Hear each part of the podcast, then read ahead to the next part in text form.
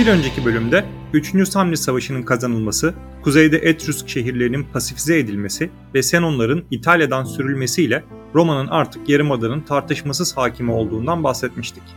Sırada bu hakimiyeti egemenliğe tahvil etmek vardı ve bu yolda Batı Akdeniz'de orta boy bir güç olan Roma, Doğu Akdeniz'in orta boy bir gücü olan Epir Krallığı ile mücadeleye girecekti. Roma test sürüşüne çıkıyordu.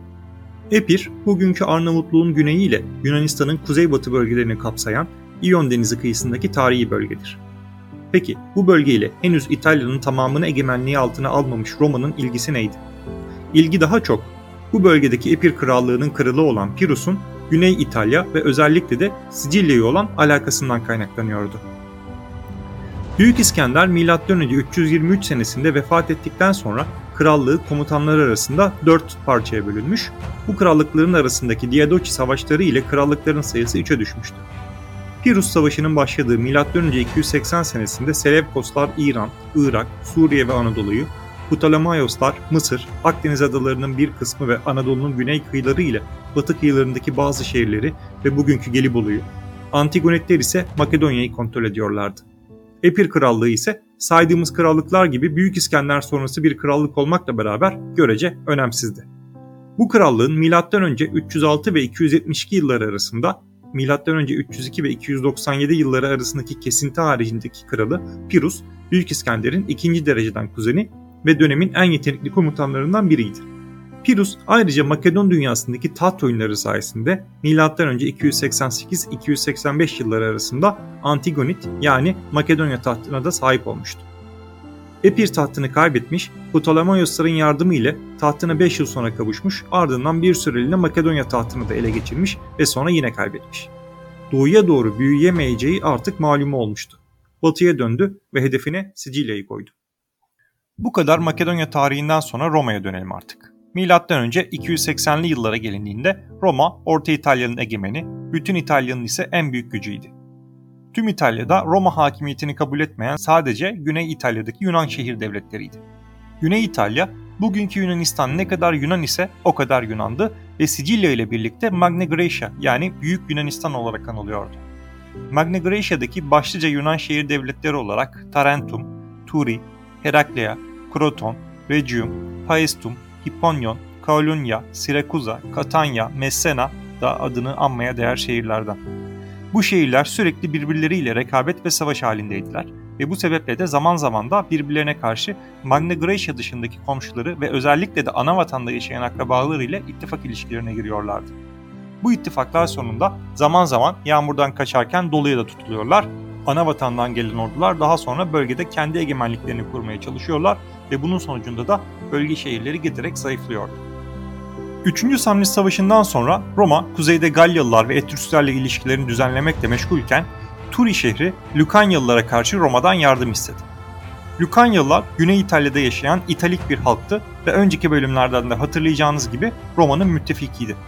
Roma ile müttefiklik aslında Roma'nın egemenliğini kabul edip iç işlerinde özgür yaşamaya devam etmek olarak kısaca tanımlanabilir. Turi işte Roma'dan bir Roma müttefikine karşı yardım istiyordu.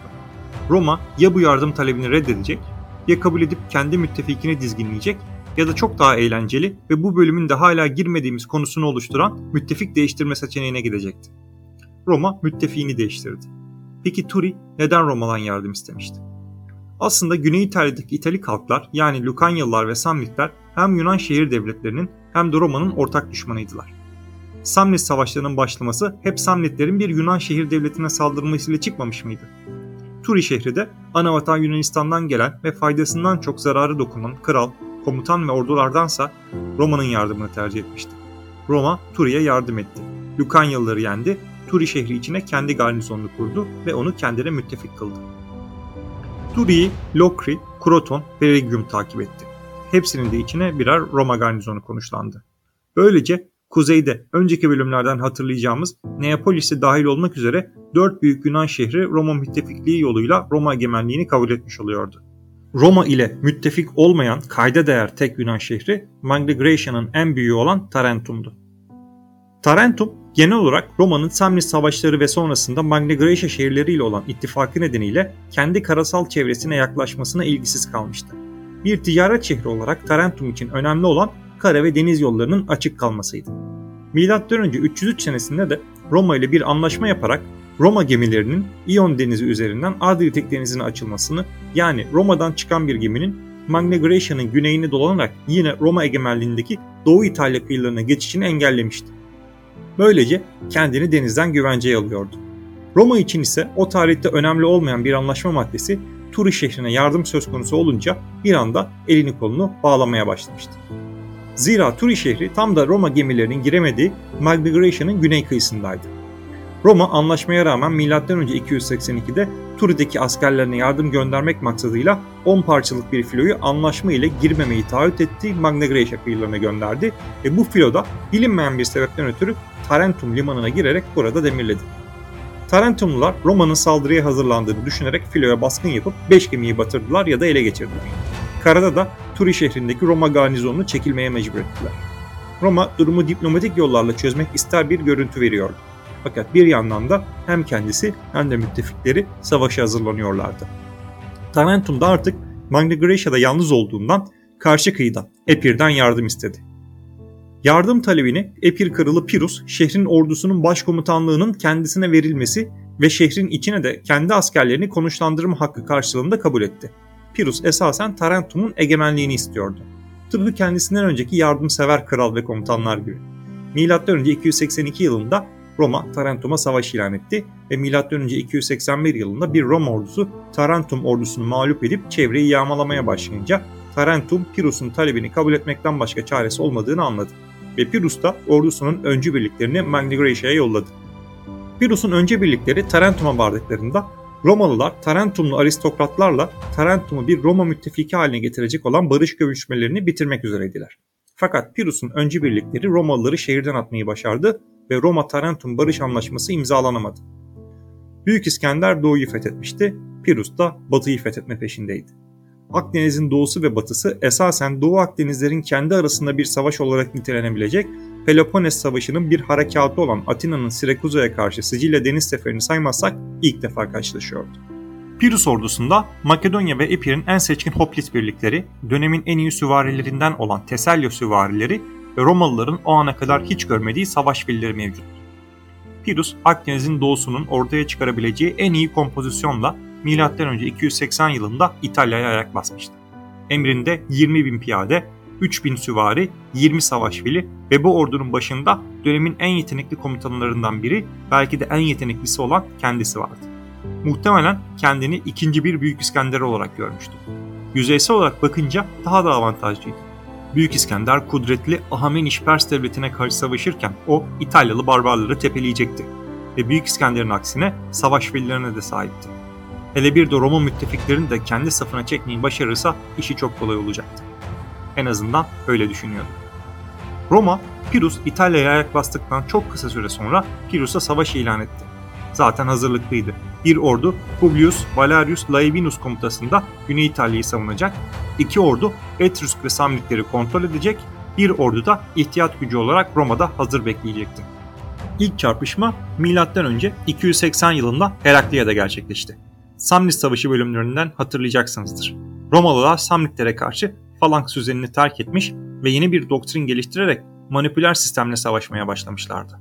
Pirus'un ordusu ise falanks düzenini mükemmelen uygulayan seçkin birliklere sahipti. Bu savaş bu iki doktrinin de ilk çarpışması olacaktı. Publius Valerius Laevinus komutasındaki 8 lejyondan oluşan Roma ordusu rakibine gözdağı vermek için onun üzerine yürüdü ve ele geçirdiği düşman keşif birliklerine de kendi ordularının düzenini ve sağlamlığını göstererek Pirus'a anlatmaları için geri gönderdi. Pirus hem gözcülerin kendini anlattığından hem de düzenli bir şekilde nehri geçen, kampını inşa eden Roma lejyonlarına bizzat tanıklığından sonra karşısındaki düşmanın basit barbarlar olmadığını anladı. Pirus savaşmak için İtalya'da kendisine bulduğu müttefiklerin savaş alanına gelmelerini beklediğinden saldırıyı reddediyordu. Zira sayıcı azınlıktaydı.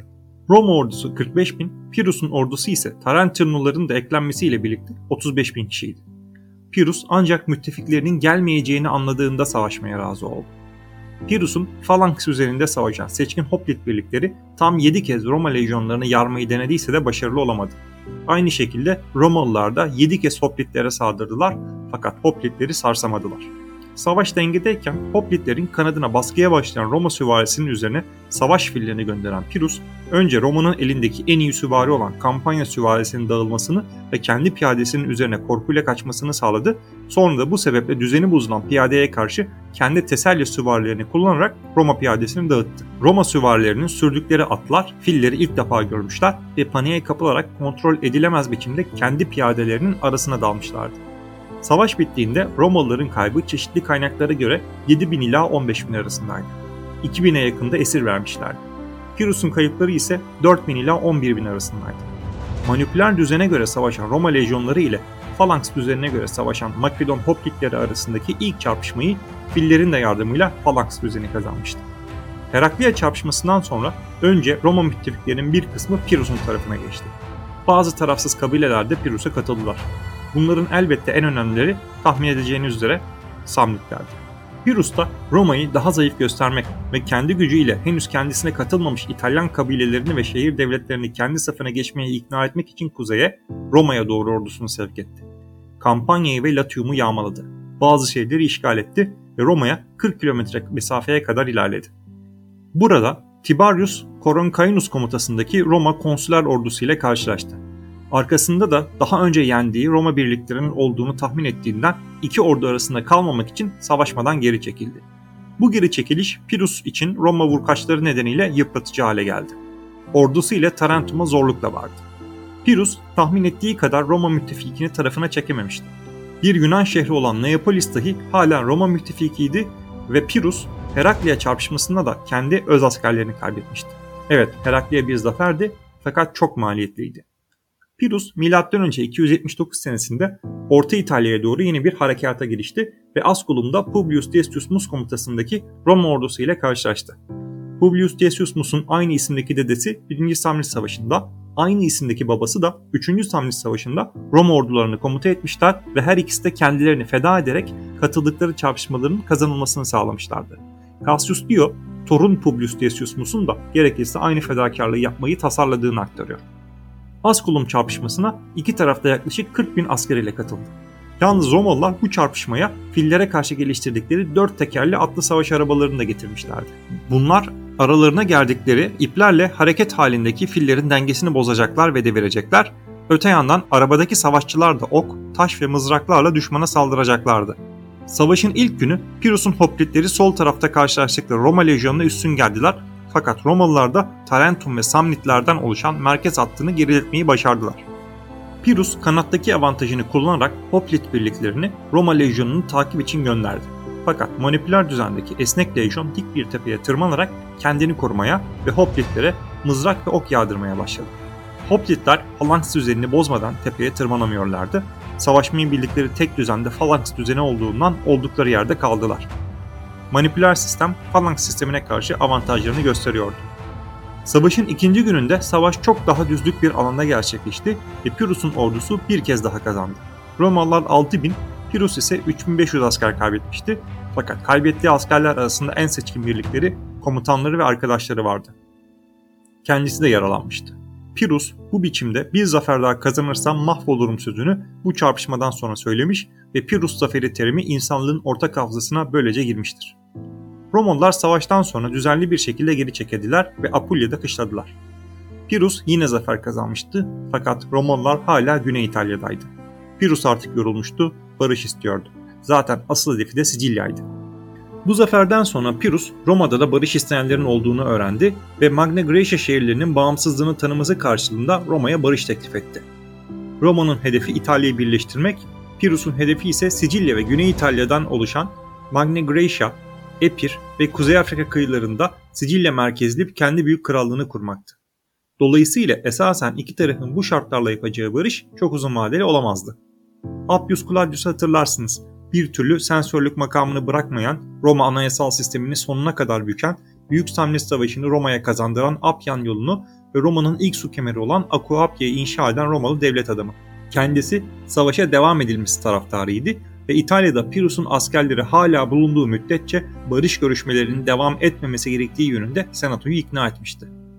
Aynı yöntemi Moskova'ya kadar ilerleyen Napolyon'a karşı Rus çarı 1. Alexander da izlemiş ve Napolyon'un ordusunun dönemin Rusya-Polonya sınırını çizen Nieman Nehri'nin batısına çekilmediği müddetçe barış görüşmesi yapmamakta ısrar etmişti. Kurtuluş Savaşı sırasında da Mustafa Kemal de bu yöntemi uygulayarak Millet Meclisi hükümetini barış konferansına davet eden tarafa Yunan ordusu Anadolu ve Trakya'yı boşaltmadan hiçbir görüşme yapmayacağını iletmiş, böylece savaş isteyen taraf olma yaftasından da kurtulmuştu. Konuya dönersek, Roma bu sırada Kartaca ile de ittifak yapmış, Kartaca da küçük bir donanmayı destek olarak göndermişti. Hedefinde Sicilya olan Pirus elbette yıllardır Sicilya'da şehirleri ve üsleri bulunan, Sicilya'nın hakimiyeti için buradaki Yunan şehir devletleriyle uzun yıllardır savaşlar yapan Kartaca'yı da rahatsız ediyordu. Pirus için işler zorlaşıyordu. O da işler daha da zorlaşmadan Tarentum'da Milon komutasında ufak bir kuvvet bırakarak M.Ö. 278 yılında İtalya'yı terk etti ve asıl hedefi olan Sicilya'ya gitti. Sicilya, batıda Yunan şehir devletleri, doğuda ise Kartaca arasında bölünmüştü. Pirus, Sicilya'ya gelmeden adadaki konumunu güçlendirmek isteyen Kartacalılar Sirakuza'yı kuşattılar. Fakat yetişen Pirus'un da yardımı ile geri püskürtüldüler. Bu başarının ardından adadaki Yunan şehirleri Pirus'u oluşturulacak ortak ordularının başkomutanı olarak atadılar. Pirus yeni katılan Sicilyalı askerlerle birlikte adanın en doğu ucunda bulunan Kartaca kenti Lilybaeum hariç tüm adayı kontrol altına aldı. Kartacalılar ticaretleri için elzem olan Lilybaeum hariç tüm adadaki iddialarından vazgeçmeye hazır olduklarını bildirerek barış istediler. Fakat Pirus kabul etmedi ve şehri almak için girişimlere devam ettiyse de bir türlü şehri de düşüremedi. Bunun üzerine doğrudan Kartaca şehrine saldırmaya karar verdi ve Sicilyalılardan donanma kurmalarını istedi. Burada Pirus ve Sicilya'daki Yunan şehir devletleri mevzuya yaklaşımlarındaki temel fark ortaya çıktı.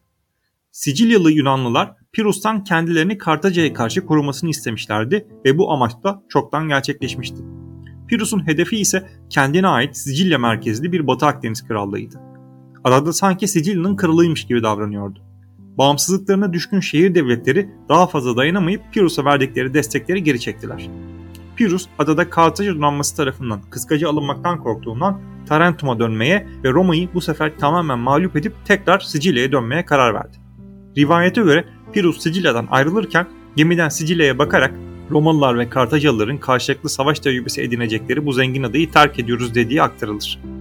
Pirus tekrar Tarentum'a vardığında tarih M.Ö. 275'ti. 3 yıl boyunca Sicilya'da çok sayıda zafer kazanmış fakat yine elinde hiçbir şey olmadan geri çekilmek zorunda kalmıştı. İtalya'da da vaziyet çok parlak değildi. Roma birçok eski müttefikini tekrar yanına çekmiş ve Tarentum üzerindeki baskıyı iyiden iyiye arttırmıştı. Özellikle Samnitlerde 3. Samnit Savaşı'ndan sonra iyice küçülen bölgelerinin ciddi bir kısmını Roma'ya kaptırmışlardı. Ve Pirus'un Sicilya'da geçirdiği 3 senede Pirus'a olan güvenlerini yitirmişlerdi. Bu sebeple Pirus'a bu sefer destek vermediler. Pirus M.Ö. 275 senesinde Malaventum şehri yakınlarında 20 bin kişiye yakın mevcudu olan Manius Curius Dentatus komutasındaki Roma ordusu ile karşılaştı. Kendisi de 20 binden biraz fazla askere sahipti. Romalılar bu sefer fillere karşı çok daha etkiliydiler ve çarpışmaya giren 20 filin 2 tanesini öldürmeyi, 8 tanesini ise ele geçirdikleri çarpışmada fillerin korkup kaçarak Pirus'un piyadesini dağıtmasını sağlamışlardı. Savaşın sonuçları kimi kaynaklarda Roma zaferi, kimi kaynaklarda ise başka bir Pirus zaferi olarak geçmektedir. Roma bu savaştan 7 yıl sonra bölgedeki kontrollerini arttırmak amacıyla şehre bir Roma kolonisi yerleştirdi ve kötü olayların gerçekleştiği yer manasına gelen Malaventum ismini de bu vesileyle iyi olayların gerçekleştiği yer manasında Beneventum'a değiştirdiler. Her halükarda Pirus daha fazla ilerleyemedi. Tarentum'a döndü ve yeni askerler toplamak bahanesiyle yine Milon'u Tarentum'da bırakarak Epire kendi krallığına hareket etti. Bir daha İtalya'ya ayak basmadı. Fakat Makedonya tahtını 3 yıllığına ele geçirmeyi başardı. M.Ö. 272 senesinde ise Argos sokaklarında bir çatışmada öldü. Pirus, Epir'e döndükten sonra Güney İtalya'daki Yunan şehir devletleri birer birer Roma müttefiki olarak Roma egemenliğini kabul ettiler. Hala Milon komutasında bir Epir müfrezizi de bulunan Tarentum tek başına kalmıştı. Pirus öldükten kısa bir süre sonra M.Ö. 272 senesinde bir Roma ordusu Tarentum'u kuşattı. Tarentumlular Kartaca'dan yardım istediler ve Roma'nın çok hızlı büyümesinden ve giderek Sicilya'ya yaklaşmasından rahatsız olan Kartaca'da Tarentum'a yardım amacıyla donanmasını gönderdi. Düğümü çözen Epirli komutan Milon oldu. Askerleri ve parasıyla Epir'e özgürce dönme karşılığında şehri Roma'ya teslim etti. Bazı kaynaklar Tarentumluların Kartacalıları Milon'a karşı yardıma çağırdığını da aktarıyorlar. Ek bir bilgi olarak bahsetmiş olayım. Roma'nın Pirus'un ona karşı kazandığı zaferlere karşın savaştan galip çıkması Doğu Akdeniz dünyasında bir uyanışa sebep oldu. Ptolemaios hükümdarı Roma'ya elçiler göndererek İskenderiye'ye gelen Roma elçilerine de cömert hediyeler sundu. Artık Doğu Akdeniz'deki egemen hanedanlar bu yükselen güç ile ne yapacaklarını düşünmeye başlıyorlardı. Gerçekten de Pirus'un üst üste kazandığı zaferlere rağmen çökmeyen Roma, teşkilatlanma açısından üstünlüğünü kanıtlamıştı. Moleküler sistem de en az Phalanx sistemi kadar iş görüyordu. Yurttaşlardan oluşan ordu, iyi eğitim ile disiplin altında paralı askerler kadar iyi savaşıyordu. Öte yandan ordunun yurttaş ordusu olması da kaybedilen savaşlardan sonra dağılmayı engelliyordu. Roma belki kültürel olarak olmasa da teşkilatlanma olarak Yunanlardan artık üstündü. Pirus Savaşı'nın sonunda Roma İtalya'yı kendi egemenliği altına almış ve artık İtalya dışına bakmaya başlamıştı. İlk hedef verimli toprakları ile Sicilya olacaktı. Bu bölüm ile birlikte Roma'nın benim de en sevdiğim dönemi olan erken cumhuriyet döneminin sonuna gelmiş bulunuyoruz. Kısa bir ara verip Roma'nın Akdeniz'e yayılmasını, Cumhuriyet'in yeni krizlerini ve olgunlaşmasını izleyeceğimiz Roma Orta Cumhuriyeti dönemine gireceğiz. Fakat ondan önce hem bir özet hem de atladığımız konulara değineceğimiz bir dizi bölüm var önümüzde. Patrici Pleb mücadelesine göz atacağız. Roma'da kurumlar nasıl işlerdi, yasa nasıl çıkardı, kuvvetler ayrılığı var mıydı gibi soruları cevaplayacağız. Belki yine Orta Cumhuriyete geçmeden de bir sıfırıncı bölümle Romus ve Romulus'tan önce Roma'nın kuruluşuna giden yolu Aenit destanını konuşuruz. Bu bölüm ile ilgili merak ettiklerinizi, bu bölümde olanlarla ilgili değerli yorum, soru ve görüşlerinizi bizimle paylaşmayı unutmayın. Gelecek bölüme kadar hoşçakalın.